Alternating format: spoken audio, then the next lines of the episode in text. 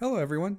We just wanted to let you know that this was originally recorded as a three person show, but unfortunately, we lost Pablo's audio. We took the time to recut the audio we had from Andrew and myself because we felt like we still had a lot of good content to offer. We thoroughly enjoyed making this episode and we wanted to be able to share it with you in whatever form that we could. So, uh, since we had to cut around some of the conversations and references, there may be some odd audio fragments, or this could all be us just worrying too much, and you may not notice a single thing is different.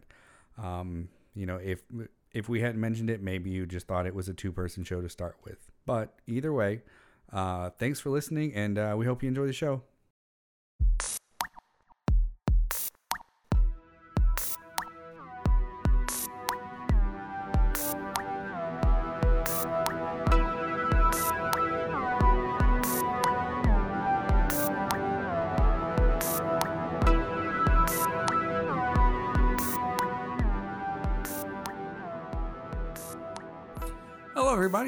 Welcome to episode five of Cinema Rogues. Um, this is your host, Guy.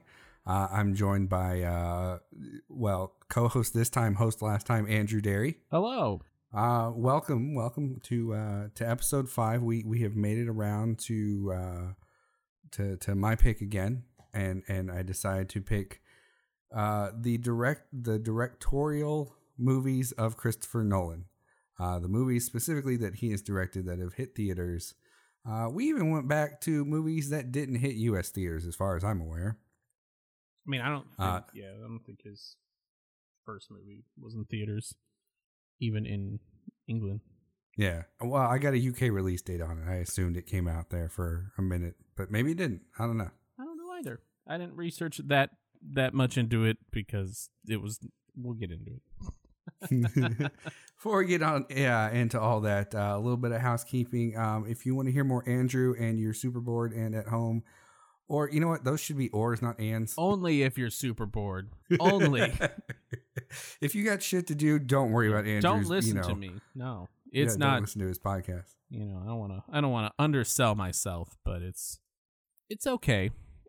Wasn't your newest episode about what to do or how board games have gotten better over the years or some such? Nope. Our last episode was about uh, digital board gaming during the quarantine or quarantine options for board gaming. Oh. That's right. That's why it stuck in my head as an improvement because you know, 20 years ago, if there's a quarantine, you'd be like, "Hey, friends, let me call you on my landline." I thought you meant an improvement of my show. Oh, your show. That's why it was an improvement because your other episodes sucked. yeah, I'm sorry. I, I, I hate to tell you the hard truth live okay. while you're recording You know, show. At least I can't get mad at you right now because we're recording. So it's the best way to do it. So check out board bar, boardgamebarbarians uh, dot com for for more information uh, and and download links, and you can go uh, enjoy the the sultry tones of Andrew some more. Um, Ah, ah. I have been recording Final Fantasy VII remake for for YouTube for my YouTube channel. So How's that going? you, uh, it's going good. Um, it's I am up into I- guess spoilers if you haven't played the original Final Fantasy VII, but almost up to like the wall market area I haven't Oh. played Final Fantasy VII. where where Cloud does this cross dressing thing. But uh, you guys can check out my videos of Final Fantasy VII Remake on YouTube, Sidetail Studios. Um, and then if you found this link, you're probably a Retro Warriors listener already. But if uh, if not, please go check out Retro Warriors. That is the main show. That is where you'll hear the actual funny people. Okay, thanks. Hey, I do a whole show with Justin where we just talk about nothing and it's terrible. Dude, I'm so behind on Talking Wizards right now. I, I don't drive anywhere anymore. Yeah, I haven't listened to a single podcast since I've been home. I've I And- forcefully had to listen to mine while I edited it. I I saw it chapter two. Uh, finally, saw, you know what? I finally saw that movie. But my favorite thing about that movie is that behind the scenes picture of Bill Hader just like hauling ass away f- uh, from Bill Skarsgård because he didn't know he could do that eye thing for real. Yep. I uh, still have yet to see that. My wife keeps every time my wife pitches it, it's right before we go to bed, and I don't do well with scary movies right before going to bed. Um, so uh, I just keep saying no. I I recently saw The Rock. Class Nice. classic film with Nick Cage and Sean Connery. Um, yeah. I mean, what what more can I say besides that? Who directed it? Do you know? Michael Bay. It was Michael Bay. But let's get into the topic. Let's get into this week's topic. Um, we've got. Uh, I guess we did. We talked about it at the beginning. I, was, I don't know why it's, it seems like it's a surprise, but whatever. Uh, we're talking about Christopher Nolan uh, and and the movies that he has directed. All of his movies. uh, all of his movies, which is so many movies, and we I, at this point I don't know why we did this. I thought it was a great idea, and now I'm like, what what did we just bite off? Um, but let's get into it. I mean, why not? We're here. I thought it Um, was a so- great idea too until I had to actually start watching them. Not that they're bad, it's just that I the amount of movies I had to watch. Uh, so I guess uh, I- I guess just generally speaking about Christopher Nolan, um, uh, personally for me, he's he's he's he's a top five director. Um, currently, I I would say he's probably my favorite active director. Somebody who's currently releasing movies every two to three years. You know, um, uh, I, I, I, I don't know. I Christopher Nolan's movies has been such an integral part of my growing up uh, or uh, adult world, I guess that it see it seems just really connected to to to, to me. But Yeah. I, I don't know.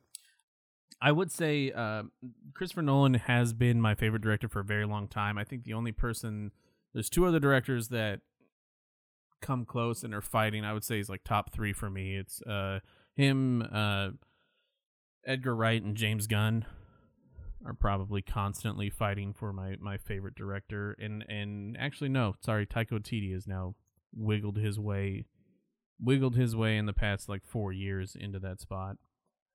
Um, Yeah. I I still would just call him the I would say he is the current greatest living storyteller um of our time, our generation. Okay. I think all but one of his movies was written by him on our list. I mean, granted his brother his his brother wrote mm, half of them with him and I do honestly believe his brother's a much better writer than he is. Um but I still appreciate his contribution. I think what he does is he writes the story, and his brother's like, people don't talk like that, so I'm gonna write it to where people would talk like in real life. Did you watch um, that series that Jonathan Nolan uh, wrote or developed uh, with uh, with Jesus and Ben from Lost And about the computer? what is the sh- It's on CBS. what sh- I don't Uh, it's about it was about a supercomputer that spit out a social security number, and then they had to go figure out how to help that person with the social security number. no. Um, and it was it was like this big sur- uh, AI surveillance I have thing. no idea what you're talking about. Person of interest. No, I've never even heard of that show. Really? Yeah. But uh, I I appreciate Jonathan Nolan's writing style.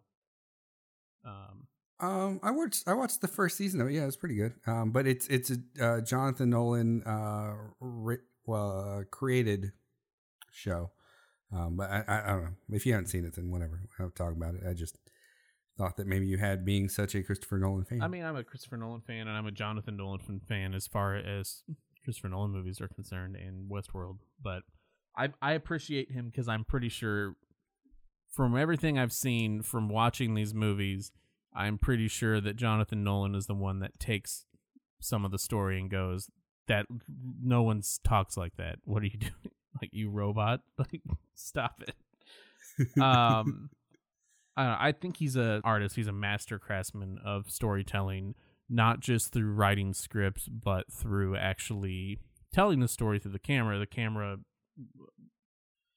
in most like film classes they'll teach you that the camera itself is what tells the story and it's also a character in its own right. Um Mhm. and I think Christopher Nolan does a great job of actually wrapping you into the story and in many instances making you as confused as the characters um, that are that are that it's portraying um but yeah I, I i think the thing i most appreciate him for is his dedication to practical effects um and using them when he is able to and allowed to instead of using digital effects. You know, one of the things that really uh, gave me a lot of, uh, I guess, extra respect for for Christopher Nolan, um, was in the in the you know mid aughts to mid teens, the the the trend of 3D movies. Uh, he very much said, "No, I'm not doing that." He'll do, yeah, he'll do IMAX, and I think he does IMAX on most of his stuff if he can. Mm-hmm. Um, which I don't know if you, I know we're not there yet. I'm just gonna kind of bring it up because it's on my mind. Sure. Um, have you watched the behind the scenes stuff of uh, his latest movie, Dunkirk? Uh, no, no, I haven't watched it. So, a lot of that movie was shot in uh, IMAX. Do you know what the cameras look like for IMAX? Yeah, yeah, the giant fucking cameras. They're giant fucking cameras. And he had one of his camera guys who shoulder cammed a majority of that movie um, in water Oh no. for for Dunkirk. So I mean like the dedication that he puts in and you know it just shows the amount of influence he has on uh on other people or the amount of respect that he ga- garnishes from other people that they're willing to uh, in this instance almost literally break their back holding a like 200 pound camera or whatever on their shoulder um is is just insane and I, I think he's as long as he's gonna make movies, I'm gonna watch him unless he becomes uh, Kevin Smith, and then in that case, I won't.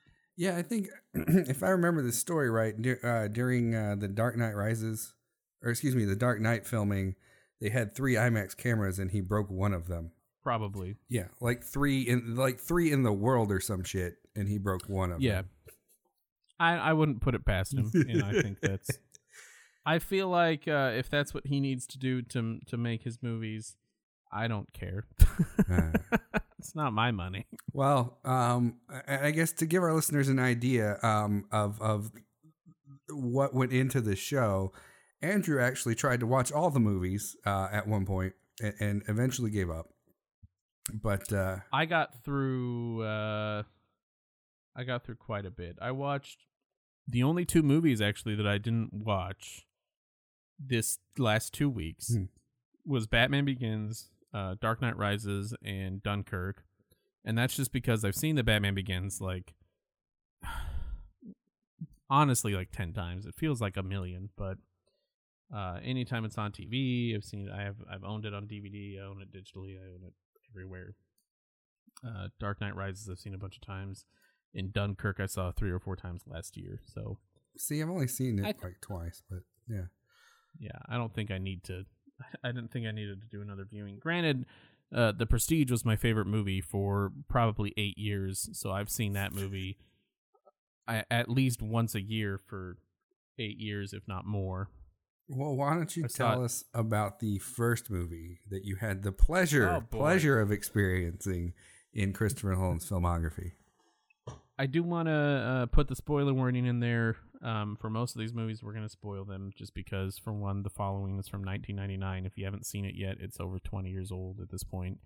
Um, sorry. Yeah, I mean, Matrix is much better than this movie. um, much more interesting.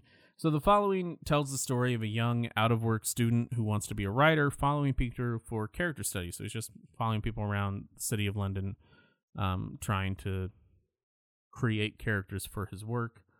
Um, he ends up following a burglar who teaches him the ways of burgling and then gets him into a heap of trouble and blames him for two murders at the end of the movie. Or he takes the blame for two murders when he's only done one. Um, this movie was a little bit hard to watch. It was, as far as I could tell, besides like two short stories, which I did not watch because I don't think I tried to find them. Um, or 100% I didn't try to find but um, it it sounds like I don't know if you have ever taken a an acting class. Uh, no. Um, so I took I took one acting class in college for acting for the camera, and this movie, hundred percent reminded me of the this basically the project we had to do where you have to do a monologue. Everyone in this movie talks like they're doing a college acting class monologue all of the time. so it's done like kind of rigidly. The actors in this movie, I looked it up. Uh, there's the two, the the woman and the main character, uh, were in a couple other Christopher Nolan films as background characters. Mhm. Um, later on, like a waitress, that kind of thing. Um, that's- the main. Sorry, I was going to say, and that's the thing that Christopher Nolan does throughout his filmography is have he he, he works with familiar people, right? Well, I mean, uh, and I think that's normal for a lot of directors is to find actors that you like working with and you work with well. Mhm. And I feel like that's honest for for most things. Like if you find someone that you work with well, why the hell not work with them in the future? But I feel like in this instance, because they didn't show up again until like Batman Begins, Mhm. um, he kind of just threw them in there to throw them a bone because they're not great actors. Um, I felt the greatest, the the best actor of it was the burglar, and he's never acted again. That's the only movie he's ever done. I I said it, it. This is his first movie he wrote, also like feature length that's on IMDb that I can tell. Mhm. Um, it, it's written like someone is trying to have a conversation with themselves, um, which is a mistake of first writing. I mean, I, I think a lot of it, like the movie, the movie has instances where I feel like it's purposely directed in a uh, out out of pace manner. Mhm. so it feels like it's supposed to be paced incorrectly but there are scenes where the scenes themselves like the total scene is paced strangely. Uh, um positive notes the music was done well. I think christopher nolan has had that held down from the big from the get-go. He knows how to um thematically put music into his films and make it work um and obviously i think it was directed well but yeah, just writing and story was not. It was kind of boring, to be perfectly honest. It's it's not a, um, it's not an interesting film to watch. I give it a. s- If if we, I don't, I don't think we want to. I don't know if we're doing ratings. I think in this instance, since we're doing multiple of the same director, um, I'm gonna actually give it like a rating. I would say it's like a six or seven. I'd say a six out of ten. Okay. Well, luckily, um, he improved from there. Uh, his next next release was Memento. Um, Memento for me, um, and, and I think, uh, well, well, hold on, we'll talk about this in a sec. Memento, for those that haven't seen it, uh, is is uh, stars Guy Pearce as a man who, as a result of an of an accident, uh, he has an- anterograde amnesia. He basically he can't form new memories um, and then he loses his memory, uh, or his short term memory resets about every 30 seconds or so. Um, he's looking for the man who killed his wife and uh, injured him, giving him this condition. And uh, that that is that is basically the, the story of the movie is his hunt for this this killer who who uh, you know messed up his life released in uh, March on March 16th of 2001, starring Guy Pearce, Carrie-Anne Moss, and Joe Pantoliano. Um, this is a movie that I saw before I knew who Christopher Nolan was. Um, I, you know, clearly, clearly, his first release did not make an impact on pretty much anyone. Um, but this was uh, one of the first DVDs that that my girlfriend back in college had owned. Um, so we had a choice between like that and The Cell, you know, to watch literally every day. I would say for, from like when I was in high school, it was like this movie and Don, Donnie Darko are gonna blow your mind. Like in high school back in the day. See, 2001, I was in college for my like my second year, so I don't know. We we had that, and then we had Dazed and Confused. So, um, I don't know, dude. It, it blew me away. Uh, just the way that the story is told in that movie, uh, the way that the information is slowly re- revealed, um, just begs you for a rewatch. Um, and I, and I'm a person that likes to rewatch things anyway. So to know going into a rewatch that there is stuff that I missed the first time, uh, it just makes me want to watch it all the more. And, and just, um, It's still a three act structure, Hmm. but I agree with agree with you 100. percent Like it was a when I saw it, it was like, oh, this is a new way to do filmmaking that I don't think anyone has yet to do. Also, because there hasn't really been a story that justifies doing it. But it was such a an interesting way to make the movie and an interesting way to tell the story because that's the reason why it's done for me is to is to keep it's the only way to make that movie and keep the audience as confused as the main character is throughout the entire film. Yeah, only at the end do you have the full piece, but he still doesn't. Yeah, well, I mean, and, and that's the the story is told. Uh, not not only are the color segments in in reverse order, um, but the story is told from the outsides in, right? Um, from from a from a time perspective, like you the the the, the movie ends in the middle of the story. I mean, technically, the movie ends at the beginning. No, no, no, no, no, because all the black and white scenes are the are the the lead up to the color scenes. So they merge at the very well, end of it. So if, if you're taking the movie's timeline as a whole, you split it in half and fold it in on itself, and that's how the movie's structured. I mean, the end scene is the end scene. Like the the beginning scene of the movie is the end scene of the movie. Right, but it's the middle of the story to me, this is the first introduction of the theme of a story in a story, right? And and that's a theme that that will crop up again in later movies. I yeah, I mean for this is the the same with the last movie, the following Christopher Nolan has that that's kind of one of his signatures is starting at the end or starting at close to the end in some cases and then building back up to that point. Right. Um, and I, I would say this movie after because I watched the following and then I watched the I watched this movie Memento uh day after each other. So I watched following one night and then Memento the other night. And Memento honestly felt like a more polished version of the following. Um, different story, obviously, s- still some similarities.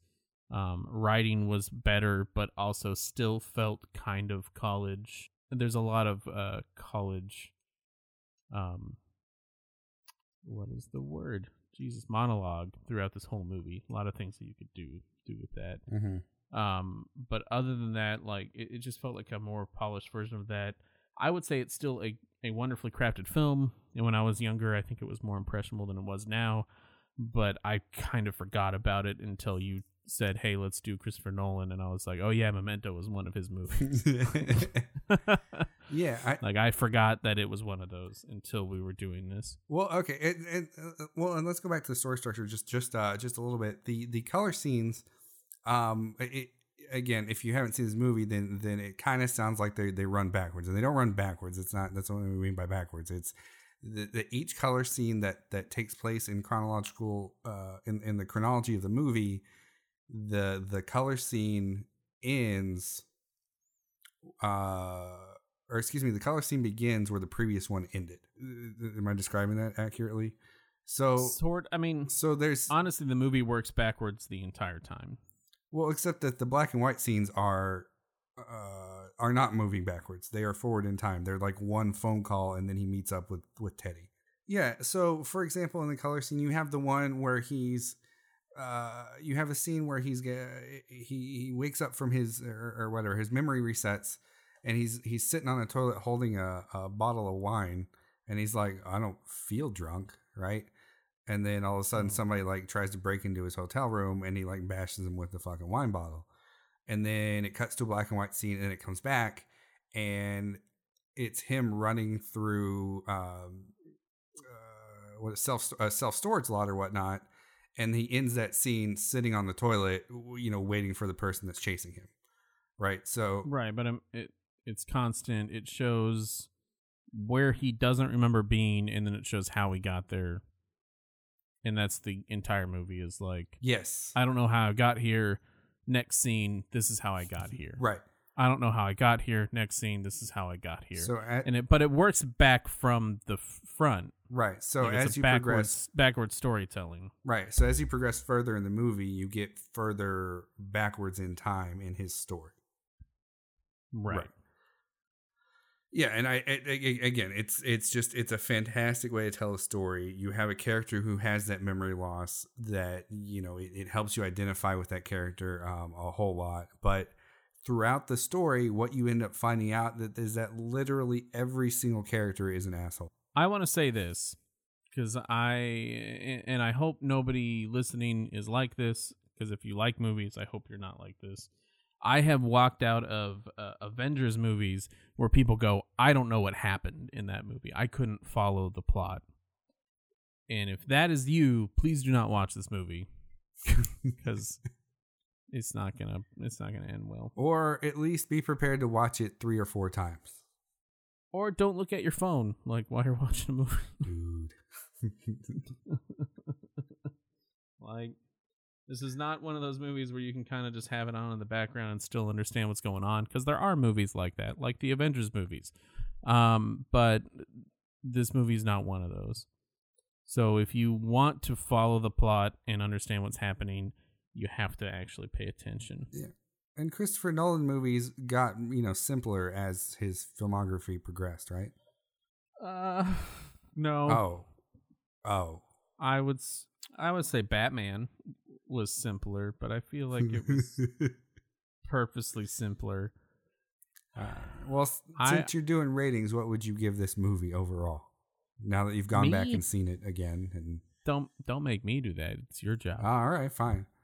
No, I I would give this movie probably. Uh, I would say nostalgia would make me give it a nine out of ten. If I'm being honest, probably about an eight or a seven and a half. It's it's a it's a fantastic movie. I think it's it's worth watching. It's worth sitting down and enjoying. Um, and, and I think Guy Pearce does a fantastic job. Um, just be prepared I to would- hate every character. I would say, um, because no one knows what the following is, I'm not going to include it in his uh, in this list. I would say Memento is the Bugs Life of Christopher Nolan movies. Wha- It is a good movie, but is very forgettable that it's one of his. Okay. But it's still like people forget because they're like, "Oh, ants, right?" And you're like, "No, not ants. That was not. That was a DreamWorks film, and not Bugs Life. Bugs Life was way better." So, Insomnia um, was a movie I'd never seen before, and it it's a movie that Christopher Nolan directed, but he didn't actually write. Um, which I think watching, following, and then watching Memento, and then watching Insomnia, I think like three days in a row. I think Insomnia was I had a day break, um, but still pretty pretty quick between them. Um, it was a it was honestly a, a breath of fresh air not having him write a movie. as much as I love Christopher Nolan, like watching his movies over and over again, I'm like, oh yeah, he definitely has a dedicated voice that is not the best uh, writing voice. Um, so I th- I think it was good. There were a couple. I had some issues with the writing of Insomnia, um, a couple scenes, but they're not. They didn't break the movie in any in any sense. So Insomnia is a movie about a murder of a young woman in the Alaskan city or town, really, of Nightmute that brings the investigation of the murder from two, I believe it was New York police uh, detectives, wasn't? LAPD. LAPD. So big city. Big city detectives going to small town. Yeah, big city detectives going to small town Alaska to solve a murder because one of the detectives is being investigated for basically planting evidence on almost every single case that he's done. Um, and you kind of find out at the end that's the case, but he he basically chaotic good at you know ends justify the means. Um, direct quote from the movie. Right. Um, this was uh, released in 2002, starring Al Pacino, Robin Williams, and Hilary Swank. Um, really, uh, because I never seen the movie, it's it's always a treat to see Robin Williams because I miss him as a actor Oh. um, and as a person. so it was uh, it was nice seeing him in something that I've never seen him in before, even though he's playing a, a creep Oh my god, he's so Um, and- fucking creepy in this movie. and a and a murderer. but uh, even then, like he's still you know Robin Williams, hmm the murderer. He's still very charismatic. I think that's what makes him so creepy. yeah, Um, he's not. Well, he's not even like whole- upbeat or anything. Like his normal manic self is very understated in this movie.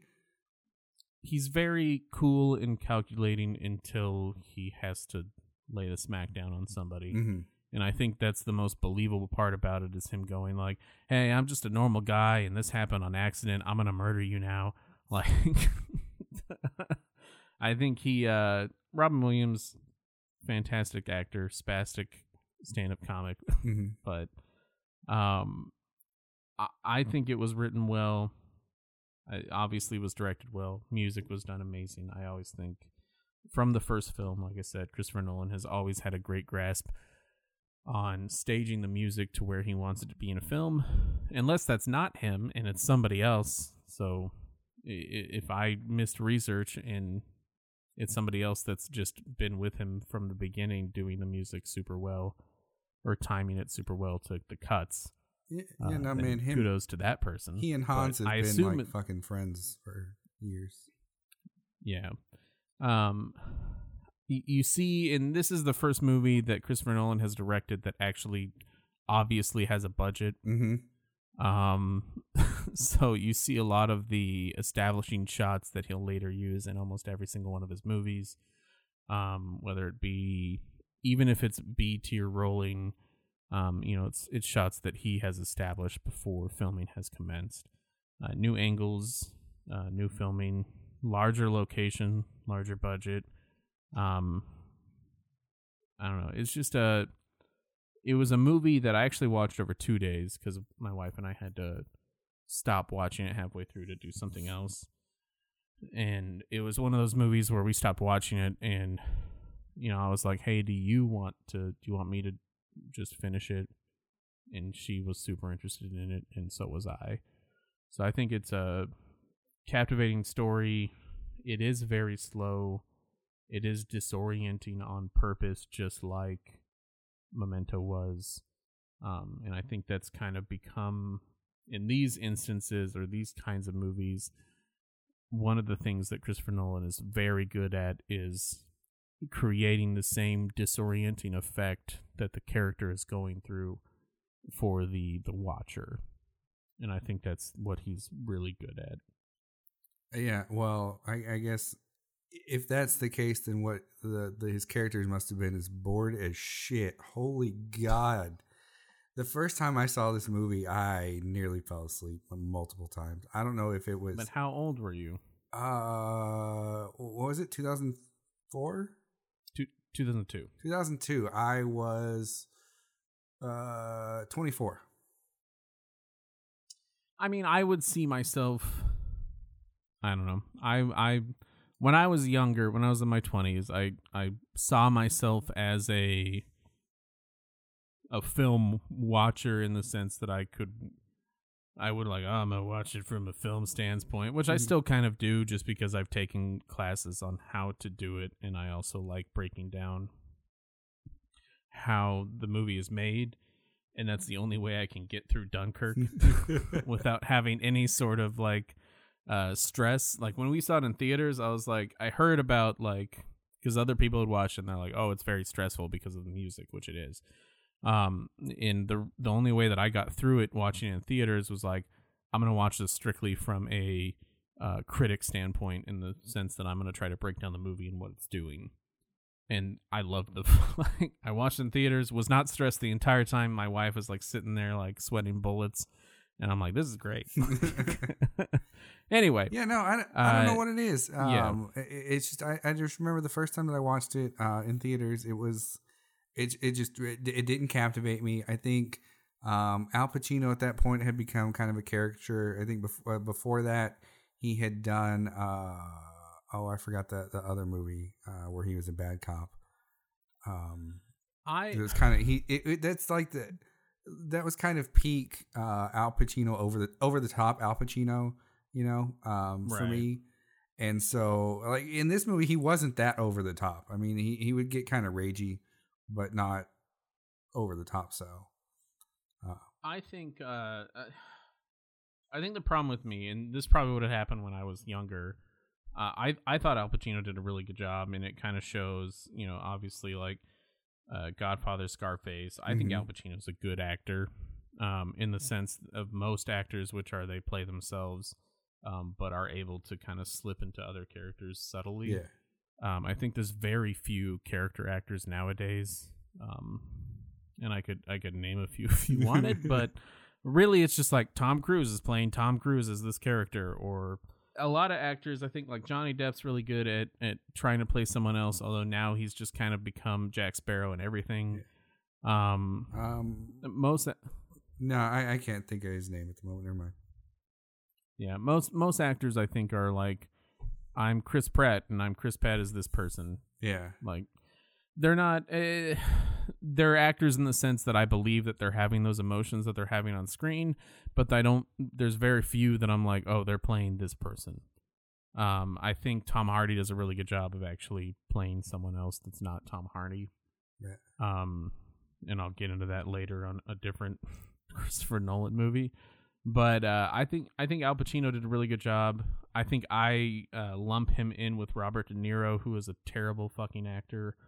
Um, and I think that's just this movie was something that kind of brought out like how good Al Pacino did in this film, yeah, and, and you know, how b- I, I I went back and watched it when it came out on Blu-ray, um, and then watched it again. I think last year, and it's it, it you know what? It's a good movie. I I am not bored with it anymore. Um, I it it it grows on me the more that I watch it, and, and I think you're right. I think.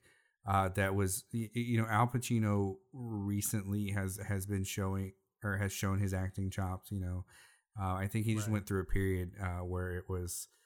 I don't think the characters were written well for him.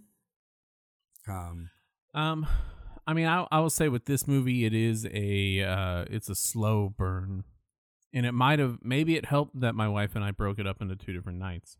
Maybe that that's what did it for us. But you know, eh, whenever I had to stop it the first night, she was like, "I definitely want to keep watching it because it is a uh, even though you know." Halfway through the movie, you know who the murderer is, and and yeah, and what's what's happening, you still don't know how it's going to play out because it feels like it's going to play out with um everyone getting away with everything versus what actually happens. right. I, I would say it's worth a watch. If I, I guess if we're doing reviews, um, I'd give it a solid seven, No, I would agree with that. I, I, seven, seven out of ten. I'd probably be a, a little think- lower than that, but I think generally I would recommend it. Absolutely. I I give it a seven because it's better than I would rather watch it than the following. uh, maybe I should have just rated the following lower. I don't know. Uh, there you go. But what guy? What did you? Uh, you had Batman Begins. That was next. Yeah, yeah, yeah. Uh, Batman Begins um, is the story of Batman beginning. Um, I don't. Okay. If you haven't seen Batman Begins, I don't know what you're doing. You need to go see this movie. Uh, but it is the story of Bruce Wayne, um, how he went from uh, the the son of of murdered parents, trust fund uh, teen, you know, early twenties person, to being Batman and facing off against Scarecrow and Ra's al Ghul. Like that is that is the crux of the movie. Um, it, it is aptly titled. Came out in uh, uh, June fifteenth, two thousand five starring Christian Bale, Michael Caine, uh, Caine, Liam Neeson, Katie Holmes, Gary Oldman, Morgan Freeman, and Cillian Murphy. Uh, I pulled all those names Yes. off the poster to try and get them in billing order. Jesus, there's so many. Um, but yeah, no. Uh, Batman Begins uh, is is a great movie. Um, at the time, I think we can't talk about this movie without talking about the landscape of Batman movies at the time, right? We haven't had a, a Batman uh, movie in eight years. Uh, and the last one we had was uh, Batman and Robin, a Joel Schumacher movie, and I know that those movies get shit on a lot, and, and, and Batman and Robin deservedly so. Batman Forever, I would say less so, but I also feel that those two movies are very comic book come to life movies, and they have their place. Uh, I wouldn't say they're comic book come to life. I would say if I had to if I had to summarize Batman Begins in one thing, it was the first Batman movie to not be considered a joke yeah, yeah, I guess so. by I was going to argue about the I- Tim I Burton at movie, least- but I guess most people, until they saw it, felt it was going to be crappy. I would say if I had to summarize the Tim Burton movies, I would say it's Tim Burton wanted to take them seriously, and the production company was like, "No, Batman's for babies, and it's a joke." Right. and that's how much money you're getting is baby joke money. so that's that's the environment where this Batman movie is coming up, and I think that informed a lot of how that movie was developed, who they picked to develop the movie, um, and, and and really run with this more grounded story of how could a person potentially become a real Batman. Um, and it's pointed out the very very obvious and upsetting fact that we have several hundred billionaires in the country and zero Batmen. That's because they don't. I mean, in the world, else excuse me. but themselves. Yeah. Because their parents weren't murdered in front of them. So we just need to no, no. No, No. all right, don't go there. I uh, we need more Batmen. That's all I'm saying. Or Bat women. It's fine. Or Bat people. to foreshadowing for the rest of the Batman movies to show you how well these did. Um, when Zack Snyder had to drop out for for personal reasons of uh, the DC universe, um, this shows why DC tried to groom Nolan for basically the lead role in DC movies. And thankfully, Nolan was smart enough to go. I don't. I don't. I'll. I'll produce and write one, but that's about it. Right. which we didn't even put it on there because he didn't direct it, but he did write uh, the Superman movie. Yeah, he did. He did. Mhm. Um, we can talk about that if you want. I, I don't know. I I, I, I, don't know watch how much it of. because it's not good. Wait. oh, I I didn't know you, if you meant you hadn't seen it. You didn't watch. I've seen Okay. it. I own it. I didn't watch it for this whole spiel. God, you know what? Uh, I, I'm sorry. I'm gonna talk about that fucking movie now. Um, it bothers me because I, you know, having watched The Witcher, right? I fucking love uh, what's his face that plays Superman. There's nothing wrong with Henry Cavill. Right. He's a he's a very attractive, great actor. But if you if you Um, asked me to, I can't picture in my head his voice as Superman. That's my problem with the fucking movie. Is a Superman movie, and I can't picture a fucking line that he said in that movie. I would say he is the most believable looking Superman that has ever existed, but DC still doesn't know how to make a live action movie, so they still fucked it up. Ugh, it's so frustrating. But anyway, Yeah. I'm always down for Batman movie, and the hype going into it seemed like it's going to be more of a grounded film because of, uh, you know, the previous movies that had come out in in the Batman universe, whatever. Um, and it was directed by someone who who for me at the time was one hit, one miss. You know, so it's interesting to see what he would do with it. Um, and and, and you know, because I know he could tell a good story. Uh, I know he could do it justice, and I was just excited to go see it. Um, I agree with you in in your assumption of where you were with Christopher Nolan at the time, uh-huh. but uh, hindsight, it's weird to hear Why? that Chris that Christopher Nolan was one hit, one miss. Because- Because basically, basically after Batman Begins, he didn't do anything wrong. Like every movie after Batman Begins, or starting with Batman Begins, has been like fucking gold. Like right. He has not made a shitty movie since then. Like following, eh, it's not that great. Memento, it's good, but it's also kind of forgettable. Insomnia, it's okay. And then Batman Begins onward is like just fucking gold. Like It's amazing. It's you know, Yeah. and and it, it, yeah, it, it blew me away. Um, it's it, it was everything that I wanted the Batman movie to be. Uh, it wasn't. Uh, it wasn't over the top. It wasn't. It was treated seriously. Uh, you know, he tried to make it realistic, yeah, which is another downfall of DC movies, but I feel like he did it in the proper way. But I feel like Batman Begins was really the the thing that made D, the it was successful, and DC said, "What made this successful? Oh, it's grounded in realism." And they took that thought and just fucking ran it into the ground, and they still have not let go of that thought. Um, Because they haven't made a comic book movie yet. yeah, it's uh, it's frustrating as as a, as a fan of DC properties. You know, it's it's. Yeah. Um, but yeah, and and for me, I grew up. Uh, the Schumacher movies were. I was a, a mid teenager. The the the Nolan movies, I was in mid twenties. So there's a clear delineation in my life of like childhood Batman movies and grown up Batman movies. and I'm so happy. Yeah. I mean, I, I would say it had a similar uh, aspect, except that 2005, I was still in high school. So, um, grown up as a high schooler when you think you're grown up when you're in high school. Anyone in high school that listens to this, you're not grown up. but you'll find that out when you're 30. Good luck. And you'll and you'll look back and go, "Oh, I wasn't." But you think you are now, and it's okay. When you've literally lived That on is- this planet twice as long as you already have, then you'll figure out that Yeah. no, you are not grown up as a teenager.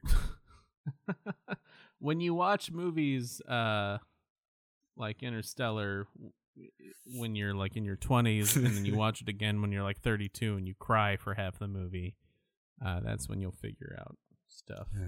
but anyway, I guess. so we have Christian Bale as Batman. Uh, you know what? He gets a lot of shit because his bat rasp got really bad. I don't think it was that bad in this movie. Uh I will say the one thing I do like from the Zack Snyder Batman, uh, Ben Affleck Batman, I don't know why he didn't have a voice modulator the entire time. In The Dark Knight Rises, he obviously has it on his capes, but cape, but they don't use it. Like the thing that's I there's a scene where it shows a close up of his cape, and his cape is held together with two voice modulators. But, but it's never addressed in the movie, and it's still Christian Bale going, "Blah, blah, "My name is Christian Bale, and I'm super dark and Batman-y." Like, and he constantly in the behind the scenes is like, "Oh yeah, I, I ruined my voice like 80 billion times during the making of that movie." I had no problem with it. I thought it was nice. It was better than obviously any of the other Batman movies before, where it's like, "I'm Val Kilmer as Bruce Wayne. Now I'm Val Kilmer as Batman. My voice is the same." I mean, I appreciate Christian Bale doing something different where he's like, well, obviously, I wouldn't want someone to think that I'm Bruce Wayne, so I would have a different voice. Um, and if no one has seen the uh, Badman sketches that College Humor did during this time period, definitely go watch them. They are funny. Did you you have strong feelings on Katie Holmes? No, Okay. Nope. I don't know. I I um no, my my strong feelings are against Tom Cruise, but yeah, I don't know. I just I I I thought she was fine as Rachel. Um and it, it I, I, and, nothing against Maggie Gyllenhaal. I just I, I understand that character switch, but whatever. I, I I thought it was it was great to see see Katie Holmes in a movie. Anything else you want to say about Batman before we uh, move on? The Prestige, Andrew. Okay, it's on me. This is The Prestige. It is a movie about, uh, really about two rival magicians, Robert Angier and Alfred Borden, who are huge assholes to each other and are huge assholes to each other the entire movie. Basically, it's about them trying to create the best magic trick so they could become the best magicians. It honestly starts with uh, Borden accidentally killing Angier's wife, creating a wi- rivalry that is kind of completely unnecessary and uh, murderous to an extent. A little bit. Um, yeah, a little bit. Released in 2006, starring Christian Bale, Hugh Jackman, Scarlett Johansson, and Michael Caine. I always called it for the longest time Batman versus Wolverine, uh, which it is. Um, this was my favorite movie for several years. I saw it like three or four times in theaters. Um, yeah, such a great, great directed movie. Um, I didn't. This is actually one of the movies I watched it tonight in the background while I was doing a bunch of other stuff because I've seen it so many times. And I, I was trying to figure out how to write notes about it, and I just couldn't. So, um, this is one of the movies that uh, I I watched, and I was like, well, I have to read the book because it's based on a book by Christopher Priest. Um, and it's a. I'm not a good reader, reader, as they say. Um, I can read, and I do read books, but the book is fairly slow. But I would say is a very good read as long as you force yourself for the through the first third of the book, and then it's great after that. um, but it is drastically different from the movie in a good way. So I would say if you watch the movie, you like the movie, read the book. It's a great book. Um, very pretty movie. Very uh, just astounding shots as far as locations that they did for Arizona uh, whenever they're doing the uh, Tesla scenes. Mm-hmm. Um, I didn't forget to mention at the end of uh, Insomnia, there is a the end trailer or the end credits has a David Bowie mo- or song, and it made me think like maybe Christopher Nolan was a huge David Bowie fan, and that's why he put him in the Prestige or tried to get him into the Prestige finally as Nikola Tesla.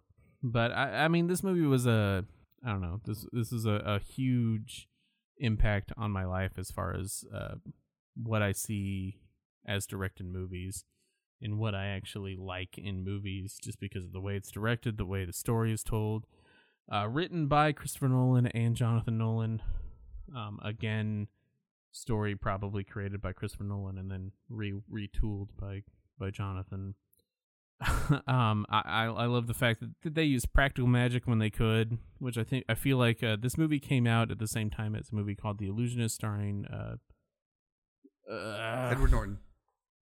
I had it I had it in my head and then it's like when I had to say it it flew away. Edward Norton. Um thank you. The Edward Norton film used digital effects, which I feel like is what uh, initially hurt it in my mind. Mhm. But I also saw The Prestige first and then saw The Illusionist. And from most people that I talked to that saw The Illusionist first and then The Prestige, it's the opposite belief where they think The Illusionist is the better movie. They're wrong. But Right. Yeah, that's they're- okay. They're what we call wrongies. they are the wrongies. Um, this movie is weird. Watching it today, I was trying to like come at it at, from an objective standpoint. Um, and it's really just like the story of two assholes fighting with each other. Where, like, Robert Angier is an asshole. Like, he's like he's married to this lady. They have a great life. He's trying to be a magician, and then Borden accidentally kills her by tying the wrong knot. And then for the rest of his life, Angier's like, "Well, I fucking hate Borden, so I'm gonna ruin his life." And Borden's like, "I'm just gonna live my life." And then Andrew starts ruining it, and he's like, "Well, now I'm just gonna fuck with Angier as much as I can." So like, you start to feel bad for Borden, and then he becomes a huge asshole, and you're like, "I just don't feel bad for anybody." This movie does not. I think the main takeaway is this movie does not keep to the prestige's um, story or the, the I guess the prestige's rules that it sets at the beginning of the movie. Because the prestige, I didn't write it down, so I may be wrong. Guy, please, please, uh, tell me when I'm wrong, because I know you have a thing you want to talk about. So the prestige is about magic. So a magic trick is something that starts with um the tell, right? hmm That's the first It's the portion of it. The pledge. There you here- go. here's the, tell is quote. the second portion. Here's the quote. All right, there you go. Do it for me. Every great magic trick consists of three parts or acts. The first part is called the pledge. The magician shows you something ordinary a deck of cards, a bird, or a man. He shows you this object.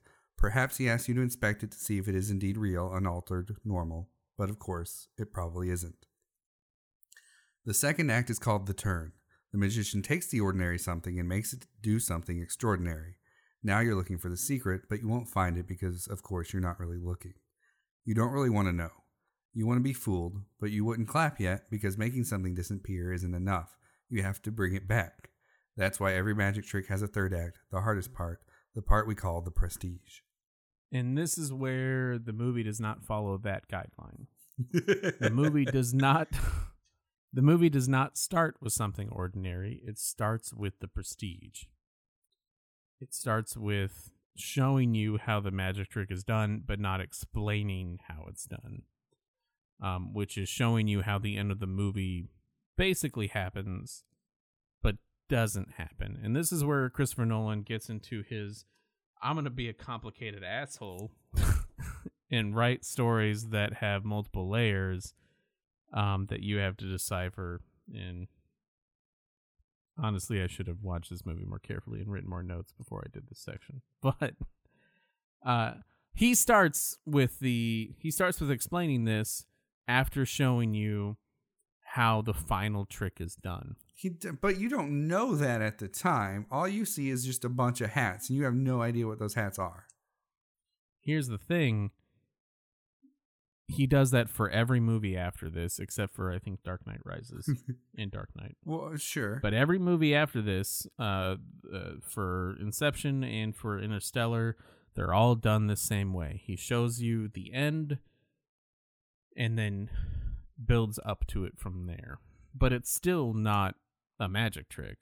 Well, but I, I think in the story structure that the the the pledge, the setup that that he's talking about is is is magic, and the story about these magicians that hate each other, right?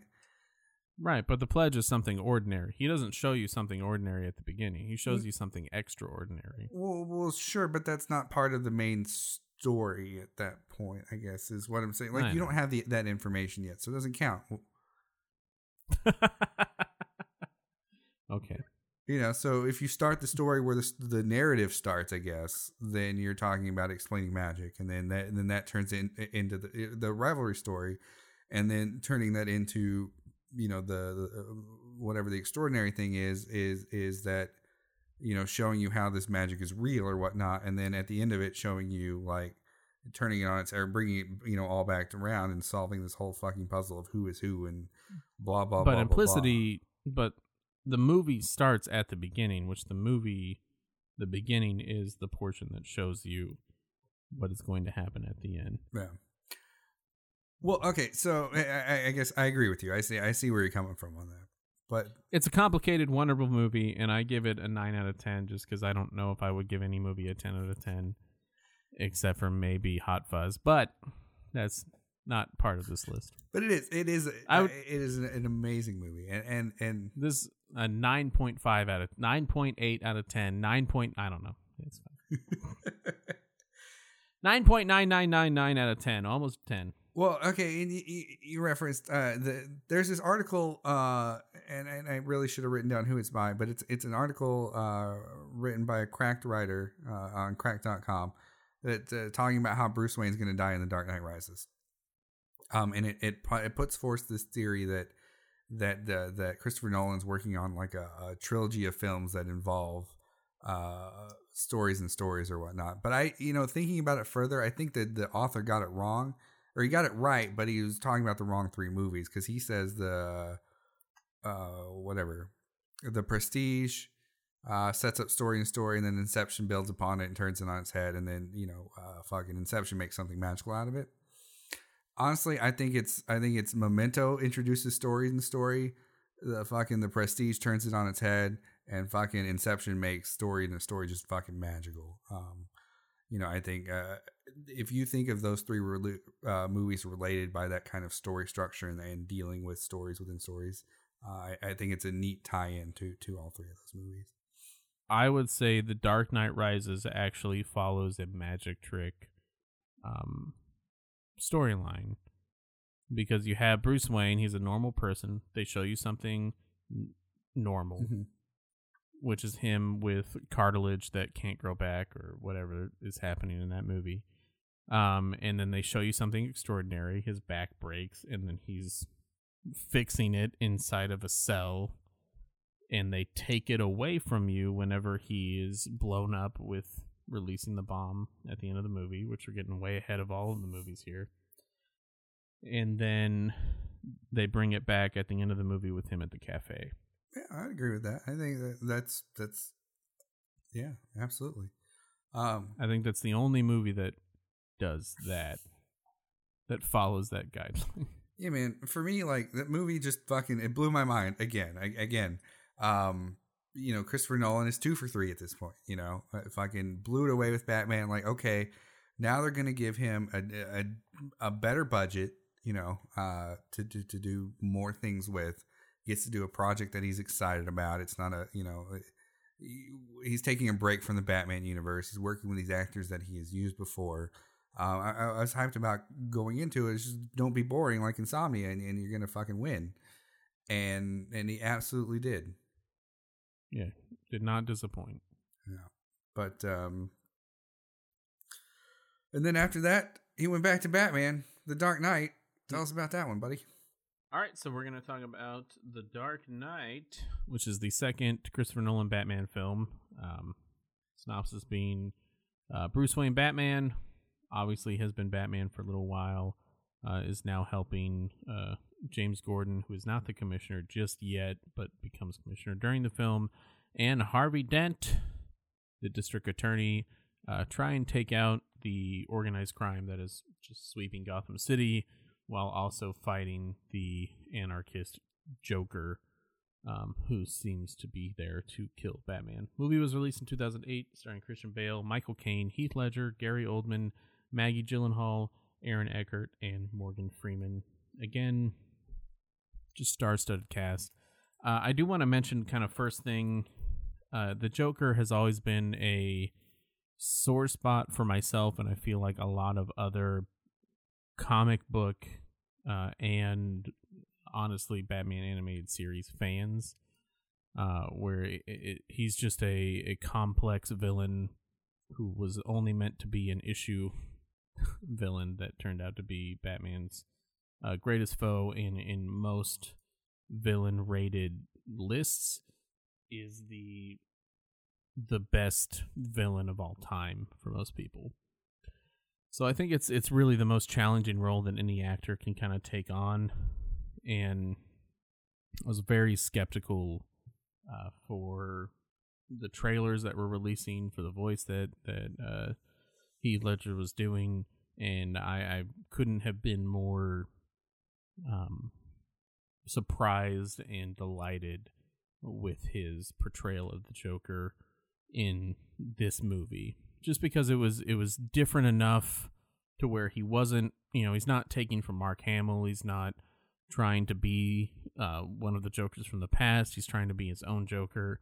But it still makes sense as far as the character in the comics is concerned as far as an, an anarchist or mainly just someone who in the movies uh, pretends wants to watch the world burn Right. Well, um, and he got he got a, a posthumous Oscar for for his role here, and um, I, I think it was rightly deserved. I you know I sure he may have gotten a boost from having died. You know, right? That's that's yeah. a possibility. Yeah. Um, but I think that it was it was it was well deserved, and and even had had he had he lived uh, to to see the ceremony, uh, still w- would have gotten or should have gotten that Oscar. Right. I hope he would have. But he did uh that was one movie that I did watch mm-hmm. at least the the last half of I was paying attention to. And he um I, I paid mostly attention to the opening credits to watch the way the way that he portrayed it. Or I guess the opening scene.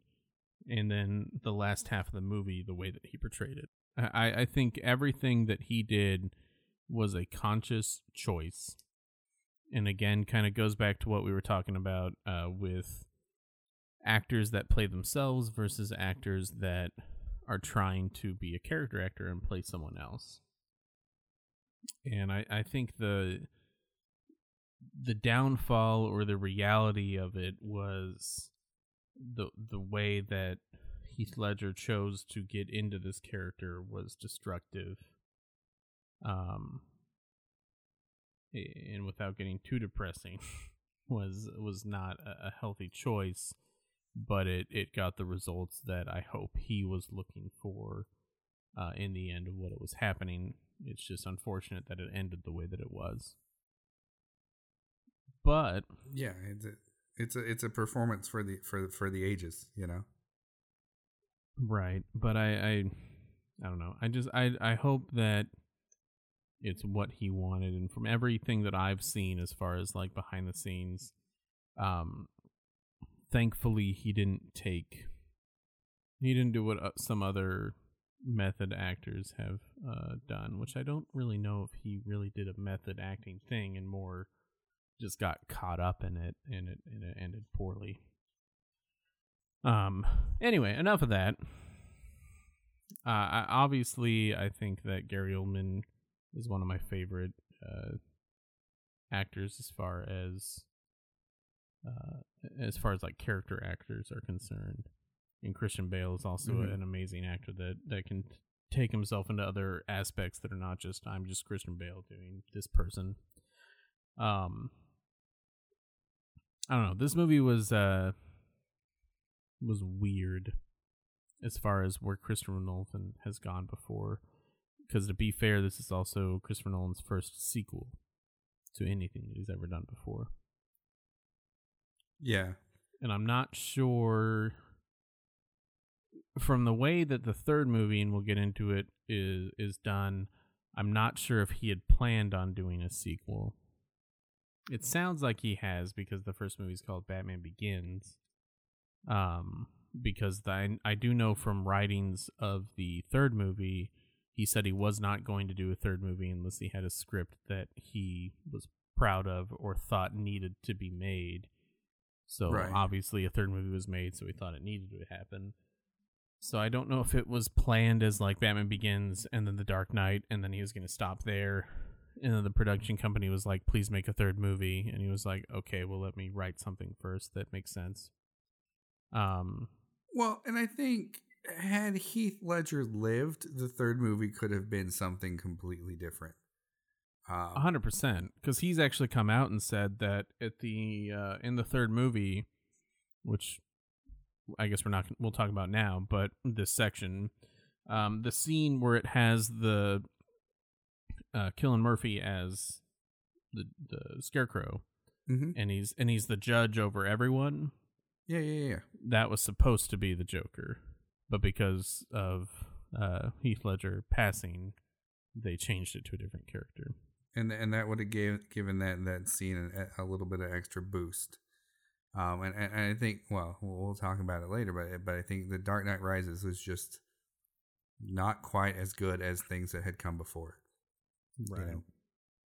I do I do appreciate um Christopher not doing Christopher Nolan not doing the normal comic book movie thing of killing villains, which I've always been uh, not a fan of unless it's appropriate. I think it was somewhat appropriate in this first Spider-Man Tobey Maguire movies whenever they Mhm. kill uh, Green Goblin just because that does happen in the comics and then he's replaced by his son. But normal comic book movies are like, oh, we're just gonna kill the villain. that's not that's not a normal comic book thing because they need to keep them in there in order to continue comic books. I I think it's a really good movie. I think it's acted well. I think it's done well. I think it's written well. Um, I think it builds upon the last movie in a positive light and doesn't kill villains, which I'm always a fan of. And I think it. Uh, it Well, I mean, the- Two Face is dead as shit. well, you're you're correct. Yeah, that was a. I guess I am proven wrong. I didn't think about that. I'm just I'm just thinking about the Joker, yeah, the the the, uh, the good villain. the one I care about. But yeah, well, okay, let's talk about Two Face just real quick. Let's talk about Two Face before we move on. Um, because Two Face does show up. He is a villain in this movie. Technically, Two Face is a Batman villain in two, I guess, Batman series, right? You know, there, there's been two takes on Two Face, and yeah, and I frankly remember Tommy Lee Jones's time as Two Face more so than Aaron Eckhart's. God, it's so bad.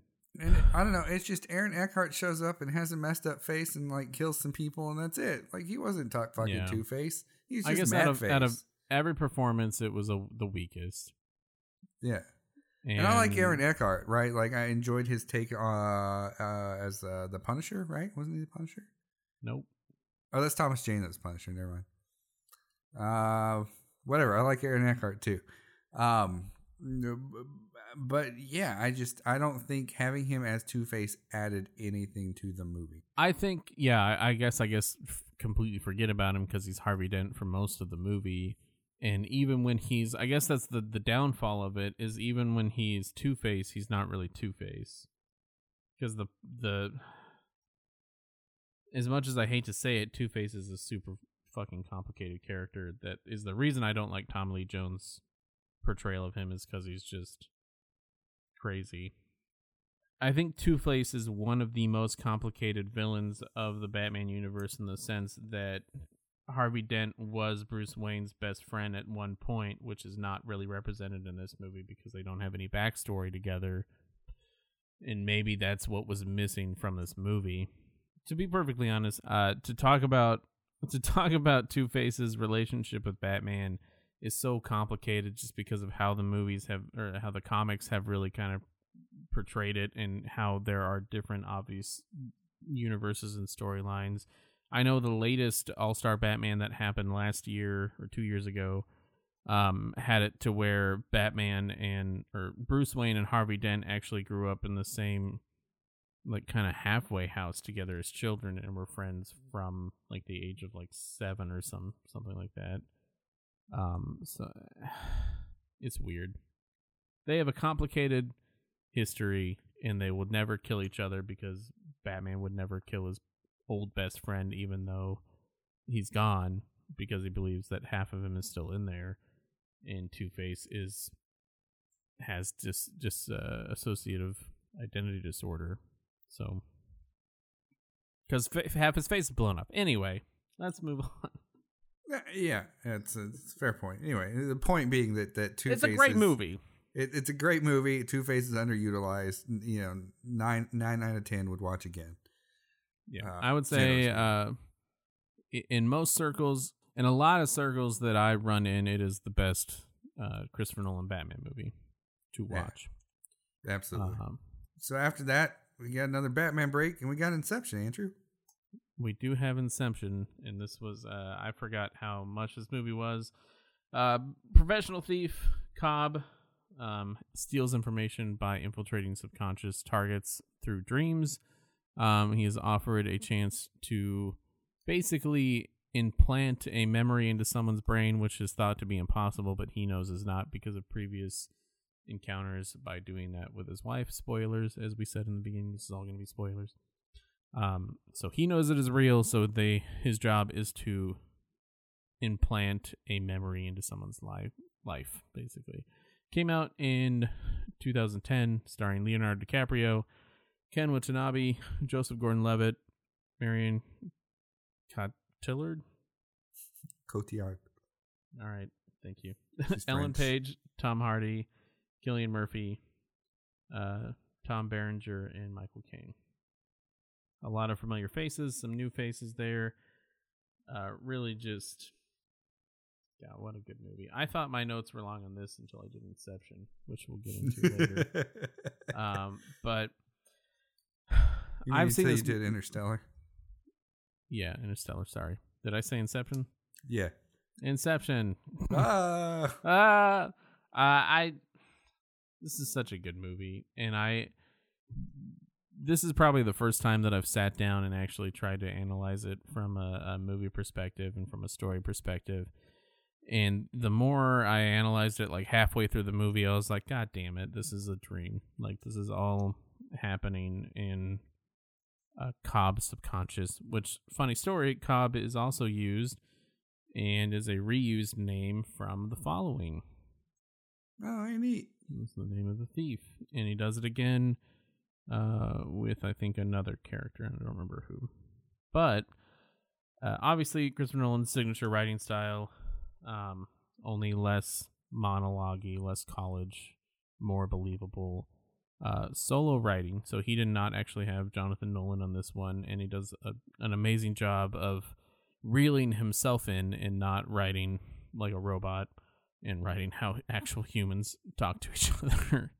um, I think it's his most visually creative film without using any sort of uh, digital effects.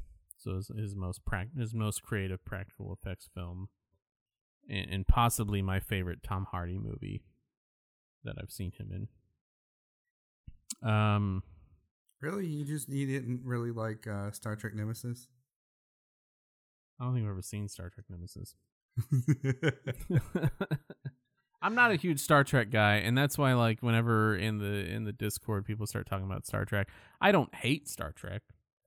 I just it's it's a lot. Star Yeah, Trek's no, a lot.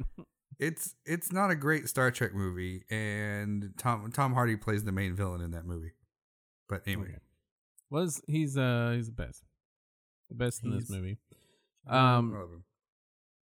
I think uh, a masterful work of blurring the lines between reality and, and the movie world, trying to trick you into thinking that it's real, but it's not. and there's a whole lot of evidence. If you guys want me to go into it, I will. Uh, pointing towards why it is a dream and why it's all in his subconscious. You want me to? Because I will. I mean, you can. I disagree with you, but that's fine. Okay. All right. So the movie, this is defined by the movie's rules. Uh, the movie rules are uh, you never, when you're in a dream, you never know how it starts. We never actually see how this interaction starts. We only see Cobb's reality or Cobb's perception of how it starts. And the first time we see Cobb is in a dream, not actually in reality. It's him incepting somebody else at the very beginning. Um, when he's running through the streets of one of the uh, when he's trying to go get Tom Hardy, there's a section where he's running through a building and he is able to finally fit through it by it magically getting large enough for him to fit through. Uh, Cobb is referred to at the beginning of the film as the best architect that's ever lived and the best person that's ever done Inception. So why wouldn't he be able to create these memories? Um, whenever they talk about later in the film going into the subconscious, they say that the subconscious or that limbo is basically pure, pure subconscious. So there's nothing that would imply that Cobb would not be able to create or recreate memories that he has of different locations like France or Africa.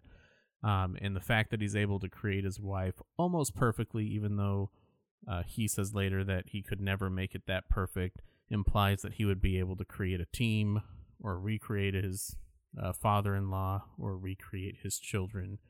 And the fact that you never see his children age past the age that you see at the beginning of the movie, even though the movie would have taken place years after they had grown up to that age. Uh, what else do you want? but the scenes, the scenes in the hotel room where uh, Joseph Gordon-Levitt is fighting people, uh, those were actually done uh, first with a, a, tunnel. I don't know if you've ever seen. There's an old uh, Fred Astaire movie where he dances on the walls and then the ceiling. It's just a cylinder that they move. The camera stays stationary, but the cylinder moves, and the people actually dance on the walls and the ceiling because those become the floor because the cylinder is moving. The scenes later on in the Joseph Gordon-Levitt hotel rooms where he's floating um, were done in a zero G plane where they do the. Mm-hmm. Uh, the plane flight where they can they can go up and they basically do different drops that simulates zero g's like you're in space um, yeah it's they, basically like going up and downhill like really at sharp angles um, they right. get to the top of it they dive down uh, the whatever speed like you humans fall and at and, I, I, right and i think the the most impressive part is i think you only have like 80 seconds of that. yeah that. it's a real and, short time and so they had to film like 20 minutes of that. yeah, well, it's the so, same way that they did Apollo 13. They did Apollo 13 the same way they did. There's an OK Go video where they did it like that. Yeah. It's it's uh it's easily done, but it's still impressive that it's very impressive that people do that. Um my theory is that Cobb is in limbo the entire time mainly because he the the totem that he uses which in the movie the totem is used to prove that you're in a dream and you're not supposed to let anyone else touch your totem because only you know the weight of it. Cobb's totem the entire time is his wife's totem. Mm-hmm.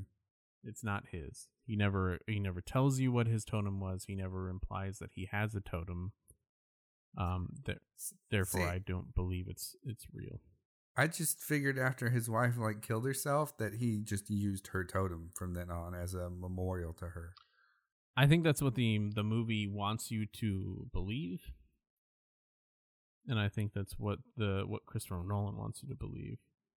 But I think what happened is after his wife's death, he reached a point of such raw subconscious that he's creating this um, the section, and he even talks about in the movie uh, every time he goes to sleep with the sedation when they're trying to plan it and he's got his own little section that he's created like the the elevator that shows different portions of his life different memories that he says he has to fix. And besides his wife dying which i don't think he thinks he can ever fix obviously but the rest of the movie is him fixing mistakes that he's done in the past like what like what the main problem is running away from his kids. Oh, okay. And also at the end of the movie, it's implied, but not so much that the the eh, the the biggest thing is is the top spinning at the end of the movie, which I think is just a misnomer. But I don't know. I Yeah, spent I- too much time thinking about it. Yeah, well, I don't know. The, the, the- I mean, that's I think that's the point of that shot is it's long enough that that you would think in a lot of circumstances the top could or should have toppled over by that point, right? Is it's a very specifically timed cut uh, to give of- you that feeling of, of disbelief because you're like, well, why isn't it falling yet? You know, why hasn't it wobbled? And it gives you that one little wobble and starts to go back. So it's this ambiguous ending that lets you ask those questions. Right. There's two other scenes. Um, one you never see his kid's face until the very end of the movie, when he is quote unquote fixed the problem. Um, the other is whenever he's first talking about his wife and how she didn't believe that she was in the real world because she didn't, you know, wouldn't she know her own children? As she's pointing to her kids that she can't see the face of. Mhm. Um, later on in the movie, when he's in limbo talking to his imaginary wife, um, he says the he quotes the exact same thing when when I know my own children, um, which kind of shows the delusion that he's living under is the same delusion that she did before she killed herself. I don't know. It's a confusing movie. It is, and it's great, and it's I don't know. I, I think um, it- it- it- Christopher Nolan again. He out he outdid himself as as a filmmaker. Uh, you know, you, kind of touched on it. I think this is uh, his his best movie so far. Um, and it's it, it was exciting to go on on or to come on this journey this, this far of like just fucking right. great movie after great movie after great movie um and, and to see it here is it's it's you know it led into um uh just, just this this holy shit can this guy ever do anything wrong uh sort of thing that that, that he's got going on Which you find out he can't. which we find out he can the dark knight rises okay you know what this movie gets shit on a lot um it, you know what i'm gonna defend this movie That's false. in in a minute. But uh, Dark Knight Rises eight is takes place eight years after the Dark Knight, um, after Batman has taken the blame for uh, the inconsequential murders of Two Face, um, and the whole city's mad at him, and he's retired. Um, uh, Bane Bane shows up, does Bane things, takes things hostage, forces Batman out of hiding, uh, or forces Batman to come out again uh, beats the shit out of him, and then Batman has to come save the day because Bane has uh, got a nuclear bomb. Came out in July of 2016, starring again Christian Bale, uh, Tom Hardy, Anne Hathaway, Gary Oldman, Joseph Gordon-Levitt, Marion Cotillard, Morgan Freeman, and Michael Caine. Um, this, uh, y- y- you know, a- a- as we kind of said, this is the first Nolan movie for me in, in, in a long run where I was like, um, yeah, that wasn't near as good as anything else that he's done, um, in in recent memory, you know. But but I did enjoy it. Uh, I enjoyed watching it. I've watched it a few times since, and I would I would say that uh, even though it didn't live up to to the Nolan hype, it's still an enjoyable movie. I mean, I, mean, I didn't agree with some of the choices, like uh, Tom Hardy's mask voice was kind of like Sean Connery holding a palm over his face. And that was not the first choice. That was him re-recording that audio because the audio that they originally recorded was not good because it was him in that mask. Right. Um, I don't know. I um I've always had a hard time with this film because people have disliked it more than I've liked it. Um Mhm. In the sense that I, I I have no issue with this film. I think it's a good movie. I think that it's a good storytelling and I think it's a good continuation of uh where the Batman films have gone. So it, it it's always been hard for me in the sense that I have always liked this movie and other people haven't liked it. I don't know. I don't think it's a bad movie. I don't think it's weak. I don't think there's a weak portion. And I think the only portion of this movie that's weak is people trying to compare it to the other movies, which I think is is a valid point because uh, I think that's human nature trying to want to compare a second or third movie to the first or the second. Um, so there's nothing wrong against doing that. Uh, but I, I think it has its strengths over the other movies and has its weaknesses over the other movies. Um, a quick, quick correction. Sorry, uh, it came out in 2012, not 2016. Sorry about that. I don't know. I, I like Bane. I like Tom Hardy. Um, I do Mhm. like Christopher Nolan has come out and said, and the reason why he cast him as Bane in the Dark Knight and why he cast him as the character that he did in uh, Dunkirk is that Tom Hardy is better at acting with just his eyes than most actors are with their entire body.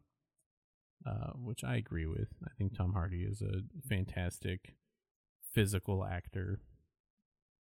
Um, He should do a superhero movie where they cover his face though, and he's sort of kind of a uh, anti-hero. I'm sure he's. I mean, I think they tried to do that. It was called Venom, and it was terrible. Um. Yeah, I don't know. I also through these Christopher Nolan movies, it's also made me believe that a- acting is hundred percent what that actual person brings to the table and what the director can pull out of them. Because I definitely have seen some, you know, some Tom Hardy movies where he's not not at the top of his game. hmm Um, Star Trek Nemesis. Ah. there you go. Uh, but Dark Knight Rises, I mean, it was is a movie that it feels complete, and I think the portion that people don't like is the sacrifice at the end that then is not a sacrifice.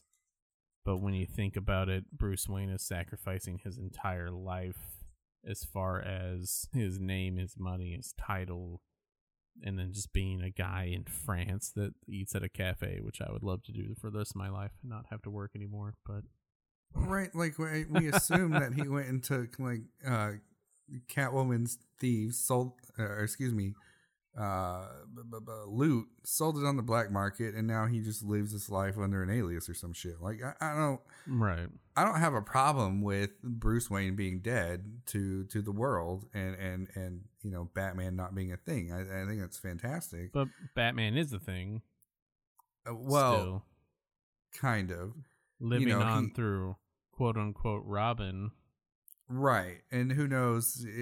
I, guess Robin's going to take up the Batman mantle. He's not going to become a you know Robin. Uh, maybe. Right. I mean, it, it, it is a a.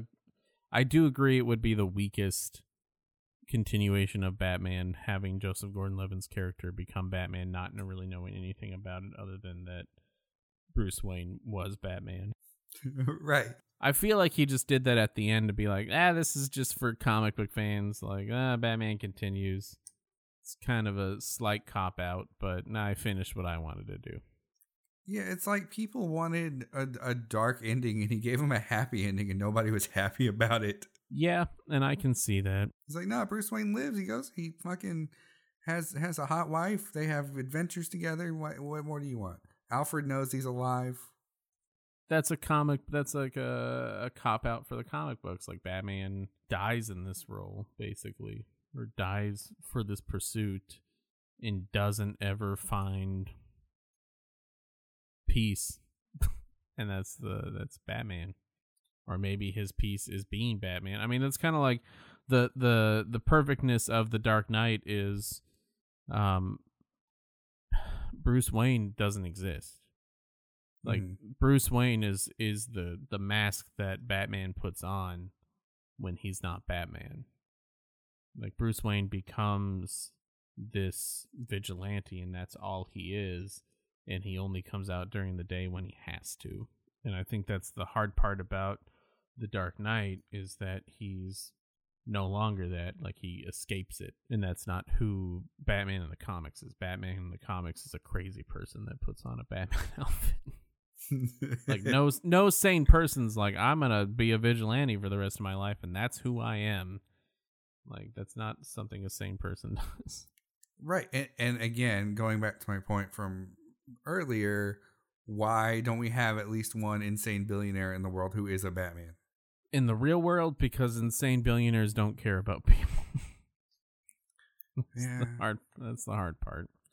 All right, we need a we need an insane billionaire who cares about about other people and, and stopping crime. Good luck. Uh, all right, Andrew, tell us about Interstellar. Oh boy. Um. So Interstellar is a movie about a an i- really a pilot engineer who becomes a farmer during a post-apocalyptic plague that is hitting all of our crops, which implies that we also don't have animals, so we're living off of corn for the rest of our lives. And he, because of a gravitational anomaly, finds coordinates to NASA, who is trying to send a space mission to save the planet. Um, came out in 2014, starring Matthew McConaughey, Anne Hathaway, Jessica Chastain, and Michael Caine. Uh, Anne Hathaway and Michael Caine being the remnants of his his cast that he likes to keep. Um, I mean, this movie is is complicated in many aspects. Uh, spoiler alert, as we said at the beginning. Um, Matthew McConaughey becomes an astronaut who goes into space, who enters a wormhole that goes to a different galaxy, where we have sent astronauts to try to find in, a habitable planet for Earth to survive on based on a lie told by Michael Caine saying that Earth would follow them to that planet, when in reality, they're just bringing a bunch of fertilized human eggs to that planet to build the human race up from that point on, uh, which never happens in that aspect. Written by Jonathan and Christopher Nolan. I think it's the best sci fi film since 2001. I fucking hated 2001. I mean, 2001 is a is a. I mean, maybe we'll do that in the future. It's a masterclass in filmmaking. I don't know about storytelling. it's the most boring fucking movie of all time, and every scene takes 20 goddamn minutes. But god damn it, isn't it pretty? I mean, it is. It is an incredibly well shot film. It's just God. It's like the first fucking Star Trek movie where the first half hour of the movie is them looking at the exterior of the goddamn Enterprise because it's a movie. This is Um, better than that. That's all I'm saying. Basically, from the beginning of the movie, we establish a shot of the bookcase or of his daughter's room, um, Murphy's room, which which is going to be the the central focal point for the rest of the movie, and what he'll use eventually in the event horizon to speak to his daughter from the future Yes. if you can call it that. Um, I, I liked the tool of the perspective of his daughter and of other people in the beginning of the movie talking about the past in a in a documentary standpoint. Uh, it's very interesting that you find out later that it's basically from his home in the future. Um, Well, and they used real uh like Dust Bowl era survivors uh to do those interviews, right? From the from the uh, American Midwest. So uh the the stories they were telling were stories about when they were kids um growing up in in in times where where the the crop uh, the crops had had died and, and you had the soil kicking up and, and you were you were in the, it, I don't know you didn't have to look it up it's like the 1930s or some shit um yeah it's from a Ken uh, 2012 Ken Burns documentary about the Dust Bowl they licensed that footage um nice. and and used real Dust Bowl stories to to tell the Dust Bowl stories of the future That's pretty cool and weird that they would show that in his house later on as a museum, which I'll talk about. It is it, well, and Um, it takes place at, at, at an interesting time. If, if you don't mind me jumping in here, um, where uh, what's his name uh, playing his dad? That character is basically my our generation, right? Right. So I mean, like as far as the timeline as the of the movie is concerned, Yeah, um, yeah, no, I get that. which is Where he's John Lithgow. John Lithgow. Thank you. Uh, John Lithgow's character is is uh, is in 2067. uh, You know, a grandfather, um, and and in 2067 I'll be 85. So that puts us right in that sort of, you know, old man range. Yeah, he's a he's one of them damn millennials. He is. Like John Lithgow plays a millennial in Interstellar. Uh, well, from the beginning, Cooper's daughter, uh, Murphy, is talking about how there's a ghost in her room, and how he's trying to tell her the the scientific method to prove that ghosts don't exist, and a process for thinking or discovering him in the future. Uh, Murph figures out as a kid that he's speaking to her in Morse code through shoving the books off of the um, off the shelf and also speaking to her in binary, which gives them the location to get to NASA, which is a self fulfilling prophecy of him forcing himself to go there, even though he later also in Morse code tells Murph to tell him to stay. Um, basically, it's just a really confusing film that brings a lot of theoretical actual science into play until we get to the event horizon later on in the film. Right. The, Um, the, the point where we can't confirm science. They're like, well, shit, we're going to make it up. I mean, I would say, yeah. I, the watching this movie, I've seen this movie multiple times before, but kind of watching it from a a critical standpoint, just like the chilling message at the beginning telling him to stay, uh, was somewhat heartbreaking. Knowing what's going to happen later on in the movie, um, even though he is the one that is giving himself the the information to go where he's going so that way he can save the human race. Yeah, man, that part wrecked me too. Like at the end, um, when when he's the one doing it, um, you know, he's like, "You dumb bastard, listen to me, just just Right. fucking stay." And I don't know, I it, when, when I watched this movie, I immediately Murphy reminded me of my daughter.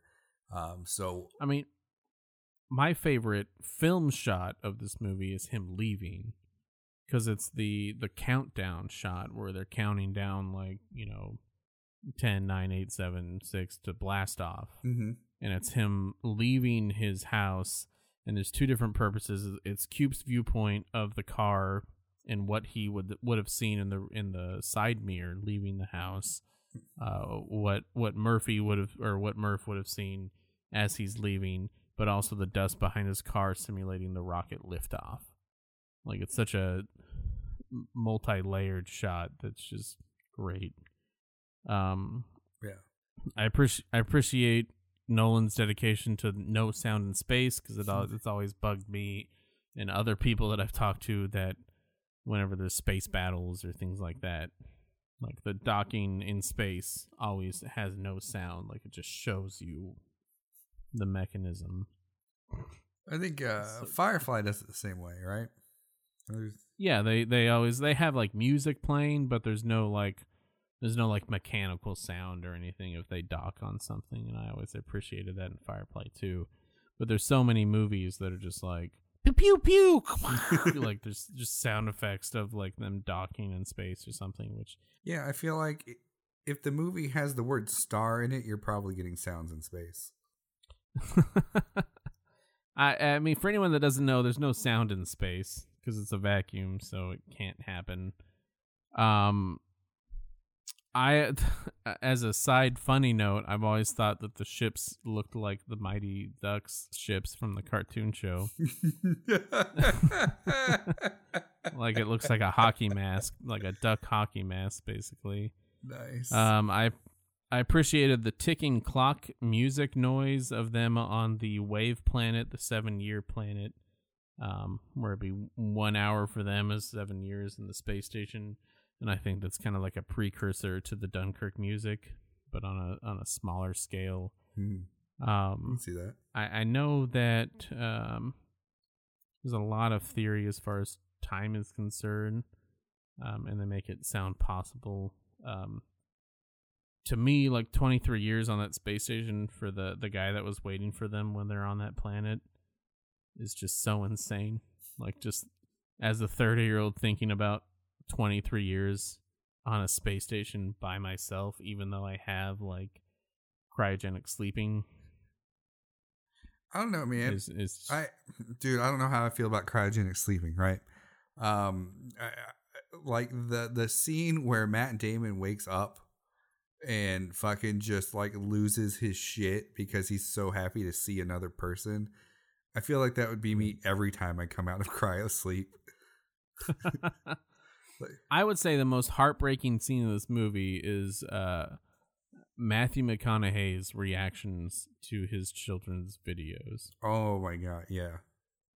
Like that is the the I would say the best acting I've seen in any Christopher Nolan movie. As much as I don't give Matthew McConaughey credit just because he's that dude that's like, all right, all right, all right, all the time. like he's a great actor. He's a like this movie proves actor, yeah. how good of an actor he is. Like, you know, they keep I stay the same age, but they keep getting younger. You know, that kind of like bullshit that he's known for uh when really he should be known for Andrew, Andrew, that's a pedophile. Yeah, I know. But that's one of his roles, isn't it? no, his was I keep getting older, they stay the same age, implying that Oh, they're at the age of consent. Not I I right. keep staying the same age, they keep getting younger. Matthew McConaughey, you bastard. anyway but like that's that's like the the roles that he's known for are like all right all right all right and and that like when he should be known for this fucking shit where like his his one fate like you know you're watching a video of his kid going like oh my child died or whatever and you're like that sucks and then it cuts to him like crying and you're instantly like your heart sinks and you start to tear up because you're like oh fuck like he's watching 23 years of videos in several hours and he is watching his life pass before his eyes and the chills start like rolling over you. Um yeah it's just it's just a heartbreaking scene Mhm. um i think my favorite part about it was also like the secret of matt damon being in this movie because it was not r- released in any trailer whatsoever Yeah. and he and he just shows up and he's like Matt Damon and um he just wakes up in in his cryogenic sleep and is just just crazy town banana pants man. Dude, Matt Damon randomly shows up in movies. Like there, he randomly showed up in that. He randomly showed up in Thor 2. He randomly showed up in Jay and Silent Bob reboot. I I expect him to randomly show up in my life. Like, that's how it happens. Like I'm just gonna be at the grocery store one day and he's be like, Hey, I'm Matt Damon. I'll be like, ah, it's real. Every American gets Um, one Matt Damon surprise in their life. Yeah. That's what Spider Man meant when he said everyone gets one. It's Matt Damon. I forgot Topher Grace was in this movie, Wait, and? I um oh yeah, Huh? yeah, he is. he's in this movie, and I uh I don't know how I feel about Topher Grace because he's always that '70s show guy. He was Eddie Brock. I mean, come on. He's he's never evolved past that for me. Uh, wasn't Donald Glover in this movie? Oh, that's The Martian. Never mind. That's the other Matt Damon's out in space. I've actually never seen The Martian, so maybe one day. Oh well, hey, Donald Um, Glover's in that movie. Well, thanks for ruining that for me. I think the you know bullshit things, Coop being tricked into doing this mission and then making the ultimate sacrifice that ended up not being the ultimate sacrifice. Um, I think uh, once you get into the event horizon stuff is where you really get into science fiction yeah, um, im- implying that humans have created some sort of machine that builds a f- that we live in the fifth dimension at that point, and they're building a third dimension, allowing him to view time and space in that aspect, which also plays on another um, theoretical uh, portion of time, which is I- implying that time doesn't happen um, on top of or basically chronologically time happens. Think of it more of like a- ladder on a floor where everything's happening all at the same time just in different sections um uh, there's a lot of theoretical stuff that happens in this movie, which is confusing. Um, let's see. Yeah, well, I you know, I, and I think that's like you said, it's where you get into science fiction because uh, you know we, we don't know what happens when you get to a black hole, and if we went with what does that, w- the things that we know would happen when you go into black hole is basically you He would be what? crushed immediately under so much intense gravity that he would just and that's what we don't that's the thing is we just don't know. Basically uh, if we've learned anything from this movie it's that the nothing in the never ending story is a event horizon uh, and that's why it's sucking everything into it. Um yeah i don't know this is where we get into you know pure theoretics which is I don't understand why he was like freaking out at the beginning when he gets in there. Obviously, besides him going like, I don't know where I am or what's happening right now, um, it's him living in a space of he has access to every single moment of every time of his daughter's bedroom, which is also kind of creepy to think about now. But he there's no reason for him to freak out because he can always just go back to the time that where he was before because he has access to every moment. The the portions that always get me are, are living long enough to appear younger than his daughter, like being basically wormhole sucked back into uh, Saturn's Saturn's gravitational pull. mm-hmm. Um, I definitely agree with NASA running the government. Basically, is what is implied. Uh, whenever he is back into the future, it's a time time travel movie, really. Uh, where NASA's like, I am the bot ruling body government right now. I'm like, I'm okay with that. Um, I'd rather have scientists that know what the fuck they know uh, than politicians. Um, I don't know why no one went after Anne Hathaway's character before him at the end of the movie. Okay, you know what? I was reading the Wikipedia article about this today. To to like, I guess that's how I was going through these movies, the ones that I didn't get to see. Uh, uh, you know, again while we were prepping, uh, was going through the Wikipedia articles and reading that, and at the end of it, it was talking about how they had ar- uh, they had already launched missions to her planet, um, and that he was just commandeering a vehicle that was already scheduled to go. Um, in fact, at, Um, at the end or something, or you know, when they show her on the planet again, they had colonists there or something. I don't know, or they had they had a, a supply ship. That is not implied at any point during the movie. That's what the Wikipedia says. Well, I disagree with it. okay. Uh, the wiki the movie implies that she built the station that is supposed to have all the embryos, uh, all the fertilized eggs that she is going to build on the planet, and that the planet is uh, suitable enough for life for her to not have a helmet on. But Cooper's daughter is basically like, she's still out there, Coop. Nobody's ever gone out there to say hello.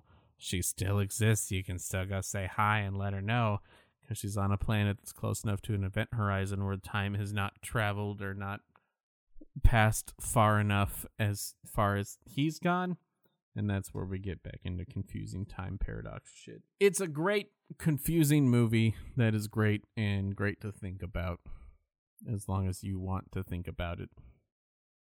Yeah, I don't know. It's it's uh fucking it blew me away. Like I was saying, I, I identified hard with with my kid, um, and and so watching watching watching him go through that journey, and and like you said, get to a point where you're older than than his kid.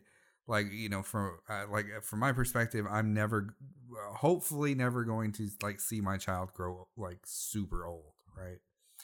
Right. um, or, or or whatever it is. Hopefully, you know, the, the, I die first. I guess where I'm going with that, um, and, and to to see that re- uh, flipped and, and try and you know sort of connect and, and empathize with that is is uh it, it it caused an existential crisis, I guess, that I can't say I've completely recovered from, even you know however many years later. and that I have never had because I have no children. Well, you can still have an existential crisis. Justin has them all the time. Uh, It's it's it's, it's a fantastic movie. It's uh, but part of what part of what makes this movie so so I don't know, terrifying is the is the right word. It, it's it's that it's it's so it's set in such the the the, the near future um that you could see it being a real possibility that this is a thing that happens and and, and knowing that without some sort of like uh intervention from our future selves really there is no chance for our survival if we fuck up our food system I, I don't know if it comes comes to it and our food system starts to collapse that there will be pockets of humans that live and figure out how to you know live sustainably. Um, and, and, we can be interconnected and stuff but I, I you know with through technology but i don't know that uh, uh, i don't know. Part of the the problem in interstellar is is monocropping where every crop is a clone of of of or uh, there's only there's only like one genetic strain of, of corn being grown. So as soon as there's a blight and it affects that that strain of corn, you know, the the just all the corn starts dying, and eventually all the corn will die. And that's uh, we're at that point with bananas right now, where there's a there's a fungus that is killing bananas, and soon enough we will not be able to have bananas that we know, and that sucks the bananas that for those for every, for those that don't know, the bananas that we eat today are not the same bananas that we ate at the turn of the 19th century, because those bananas all succumb to a fungus. Yeah, the bananas we have now are like complete mutations, right? Mm-hmm. And they're all they're all clones. They're all from one strain of banana, and uh, yeah, that's that's kind of t- whatever. Eventually, we'll transition to a new banana.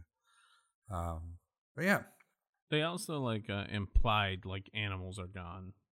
Uh, in one scene where John Lithgow's like, popcorn is unnatural at a baseball game. I need a hot dog. Oh yeah. And that implied to me that they ate all of the animals and that all they have left is corn, which is weird because later, as my wife pointed out, they have a souffle which you need eggs for. Maybe they were synthetic eggs. Maybe. They're dried eggs. But let's move on to his latest, greatest movie Dunkirk. Um, yep. Dunkirk tells the story of the evacuation of Dunkirk when the Allied uh, forces were being pushed back by the German forces uh, in invading France in World War II. Um, for me, Dunkirk was a movie that I was looking forward to to uh, very much. Um, the the evacuation itself is not something that that I I heard uh, in school. I don't know about you, but but but for me, Texas school in World War II, what we learned was stuff happened. The the you know the Nazis were evil. We tried to stay out of it. Japan bombed us, and then we just kicked the shit out of everybody on D Day, and we won. Like that's that's how World War II was taught, more or less. Yeah. no. I mean, there's a lot of stuff, uh, not to get too much into it, there's a lot of stuff that America leaves out of their own history across the board, not just talking about World War II. Well, yeah, no. a lot of stuff that happened. And it's it's told from a very World War II is told from a very American centric perspective. Uh, which you know isn't necessarily wrong or anything, but but we miss out on the the European perspective of the war, which is significantly longer and, and more more detailed and more dire. Uh, it's kind of wrong. Yeah, it is kind of wrong. um, you know, it's kind of selfish and wrong. It is. Um, but when I was in my mid twenties, I read a book uh, by by Connie Willis called Blackout, which tell it's a it's a story. The current time in the story is the future. Um, and they have these historians that they can send back in time, and, and, and it's a story of historians that are sent back to uh, to London during the Blitz, and, and, and one of the characters takes p- uh, part in the Dunkirk evacuation. Um, and so mm-hmm. that got me digging into it, and it's just um, at the the the the level of of of of bravery and desperation to get these troops out of uh, you know out of harm's way and get them back home um, and just to see like all the civilians that came to the rescue, and and and, and some of their boats were just commandeered without their knowledge uh, by Navy, but there were civilians out there that were that were pulling troops home uh, that otherwise would have died, and it's, it's I think it's a fantastic story to tell, and, and Christopher Nolan has done a great job of tackling it. I mean, unrelated to this movie, if anyone isn't aware, there were portions of World War II where England was using like pots and pans and silverware to shoot out of their cannons because they didn't have artillery. So, commandeering civilian boats was definitely part of of that. Yeah, to throw off um, the the German spy planes that were flying over, you know, over um, the island, they would you know have like blow up balloon tanks, uh, tank regiments, right, to to try and confuse the the Germans of, sh- uh, of troop mo- movements. Uh, Yep. you know, the things like that where. Uh, you know, in America, to us, World War II is this is this thing that happened in, in a in a foreign land for the most part, except for Pearl Harbor, obviously. Um, whereas for for uh, England, they were literally being bombed by German planes. Like German planes were flying over their country and bombing their biggest city. Um, Yeah. So it's it's it's a shame that that is left out of uh, of American education as much as it is. But you know, whatever. I I don't know if I would say it's a shame.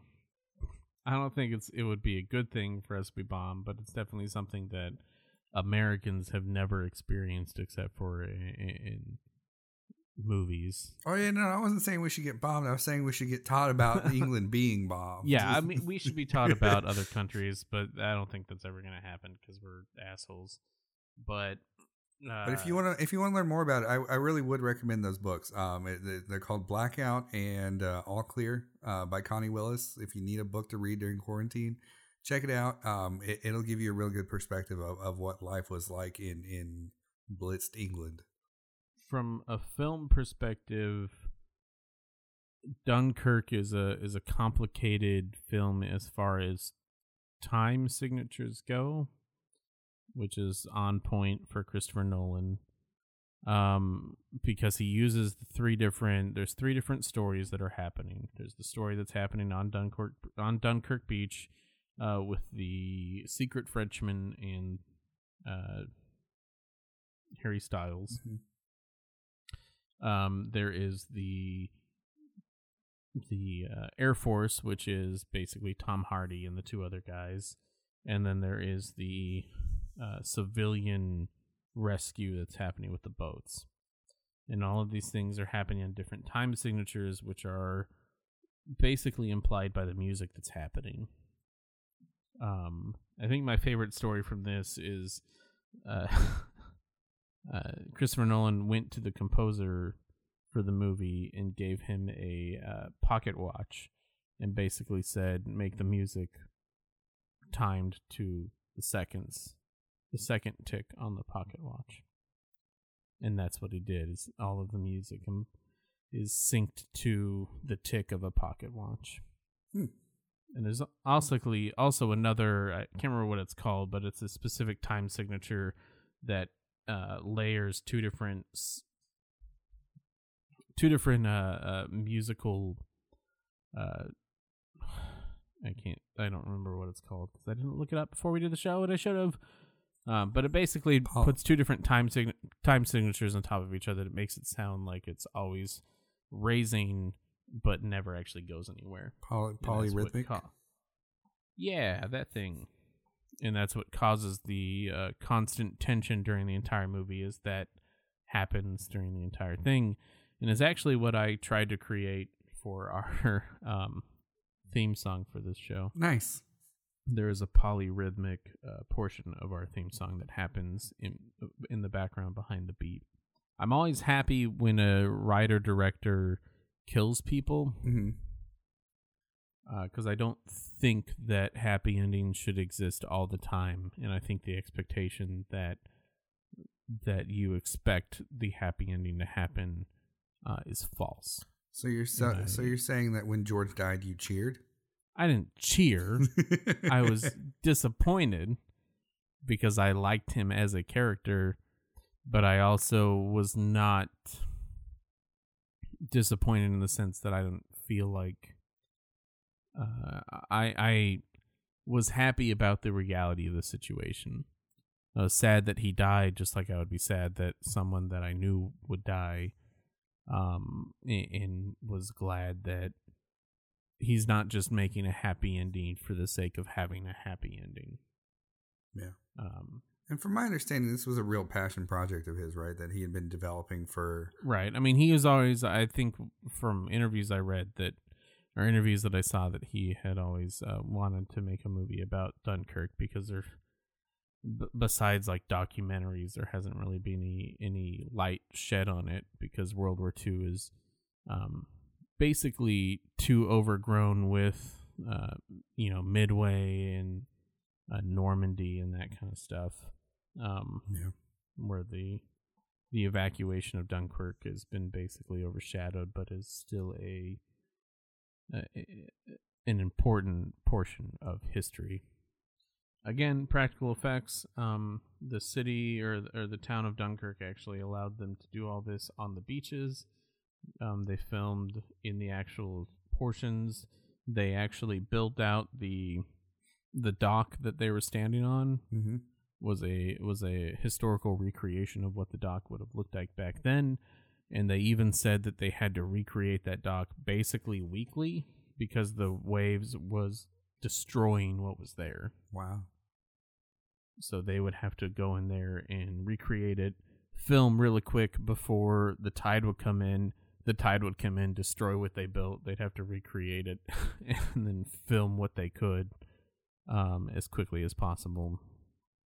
So it definitely was a uh, definitely was hard and like i said before they filmed it in imax for most of it as well and most of the cameramen had to actually stand in the water with the rigs for the cameras on their backs or on their shoulders uh, it was not an easy easy filming process like most christopher nolan movies are not an easy filming process Clearly. um, I think they used uh, they used recreated or, or planes that were from that era or that they could rebuild. Um, most of the boats that they used were rebuilt from that era. Um, I think the, if I remember right, and I could be wrong, the medical ship was a recreation, like digitally. Um, but I might be wrong about that. um, you want to talk about Tom Hardy's performance at all? And his his eyebrows. his eyebrows. I mean, like I said before, um, Christopher Nolan has said that Tom Hardy acts more with his eyes than most actors act with their body, and that's why he cast him in this role and as Bane, where his face is mostly covered, but you can still read his eyes and read his eyebrows to see the reactions and the feelings that he's feeling um, while he's having them, and I think it's a. I also commend Tom Hardy for not being an actor that's like I have to have my face seen eighty percent of this movie or I'm not going to be in it. Yeah, dude. Tom Hardy, the actor, seems like a chill dude. Right? like the fact I, I mean that's my least favorite thing about superhero movies is like a, a an actor that's like oh, I can't wear a mask for eighty percent of the movie. okay, Wesley Like my Snipes. My face has to be shown the whole time. I have to have that exposure. yeah, like no, if you're good, then you you you know people are gonna are gonna recognize that it through the mask. Right? But you know, it, Deadpool. yeah, Deadpool. Well, he had a emotive an emotive mask. You know, I mean, I, I give Iron Man a little bit of credit, right? Like, I don't know. I mean, Ryan Reynolds, when he didn't have the Deadpool mask on, is wearing 100% makeup over his entire face. So technically, you don't see his face that entire time the second movie. I mean, it's true. I just his his his uh his mask moves with like his eyes like look real. You know, Right, but you don't ever see Ryan Reynolds' actual face. sure. But if you have if your eyebrows are twitching properly, then we have clearly just demonstrated that you can read emotion off them, right? Right. No, no, no whatever. Anyway, Dunkirk, great movie. I I loved it from the moment I saw it. I know a lot of people have had issues watching it because of how stressful it is, and I feel like that was purposely done to show you how stressful war is and how not easy it is and how we shouldn't romanticize it with video games and I don't know. It's a it's a very difficult and touchy subject and I feel like Christopher Nolan did it in a tasteful uh respectful way. Yeah, I agree with that. I, I I would absolutely recommend watching it. Um, and and that's that's the last movie we got. Uh, we know that uh, there's a movie coming out. It's supposed to come out this year. Uh, I I don't know if it's been pushed back. I don't I, I don't know what the current status of it is. Uh, called Tenet about a secret agent that is tasked with preventing World War III through time travel. That's all I know about it. I know that there were some uh, either a teaser trailer or something uh, a couple months back that came out, but I haven't watched it. It's it's got to be good. Right? I mean, he's never indicated by any of his previous movies besides the first one that it's going to be bad. So, yeah, I, we can only hope good thing. I would say as, as as a general final thought that like you know, uh, Christopher Nolan movie is is, is a must must watch for me, and it's and it's a must watch in the theater movie for me. Hundred percent agreed. Uh, like I said, top top three, top four actors or actors, directors uh, for me. Um, yeah, I, I think I, I will watch all of his movies to come until he decides to not make good movies anymore, which hopefully that never happens. Yeah, hopefully. Um, he, he's on a good roll. We will be back uh, in a couple weeks with uh, with Coming to America, the 1988 Eddie Murphy classic. Um, that is the Pablo se- selection. It seems like it will be a nice uh, palate cleanser and a familiar thing that I like. I watched it growing up. Not for me. I've never seen it before. Oh, great! I'm excited, dude. Eddie, this it's a great movie. I, I'm I'm not gonna lie to you. I don't know how it's aged. I haven't seen it in about 15 years, but oh my god, I loved it when I was a kid. We'll see how it goes. I'm not a huge Eddie Murphy fan, so Well, it's fine. We just recorded an episode not too long ago where we just shat on an entire movie. So if you wanna if you wanna shit on that movie, then you can be wrong. all right. I can't wait to be a wrongo the whole episode. Uh, it'll be fun. Um, but yeah, If you've listened to this whole episode, thank you. yeah, absolutely. to our listeners, thank you for for coming on this long, long journey with us. Um, we uh we strive to bring you extra content, and this time we strived a little too hard. Um, we brought you so much extra content. Uh, so I, I, I hope you you've enjoyed it. I hope you've been, been able to digest it, and uh, uh, we hope everybody's staying safe out there, uh, staying home, and and just writing writing this out. And uh, our our thoughts go out to uh, everybody, and we hope. Uh, well, we'll Take care of take yourself. care of yourself, and we'll see you in a couple weeks. Thanks. Bye. Bye.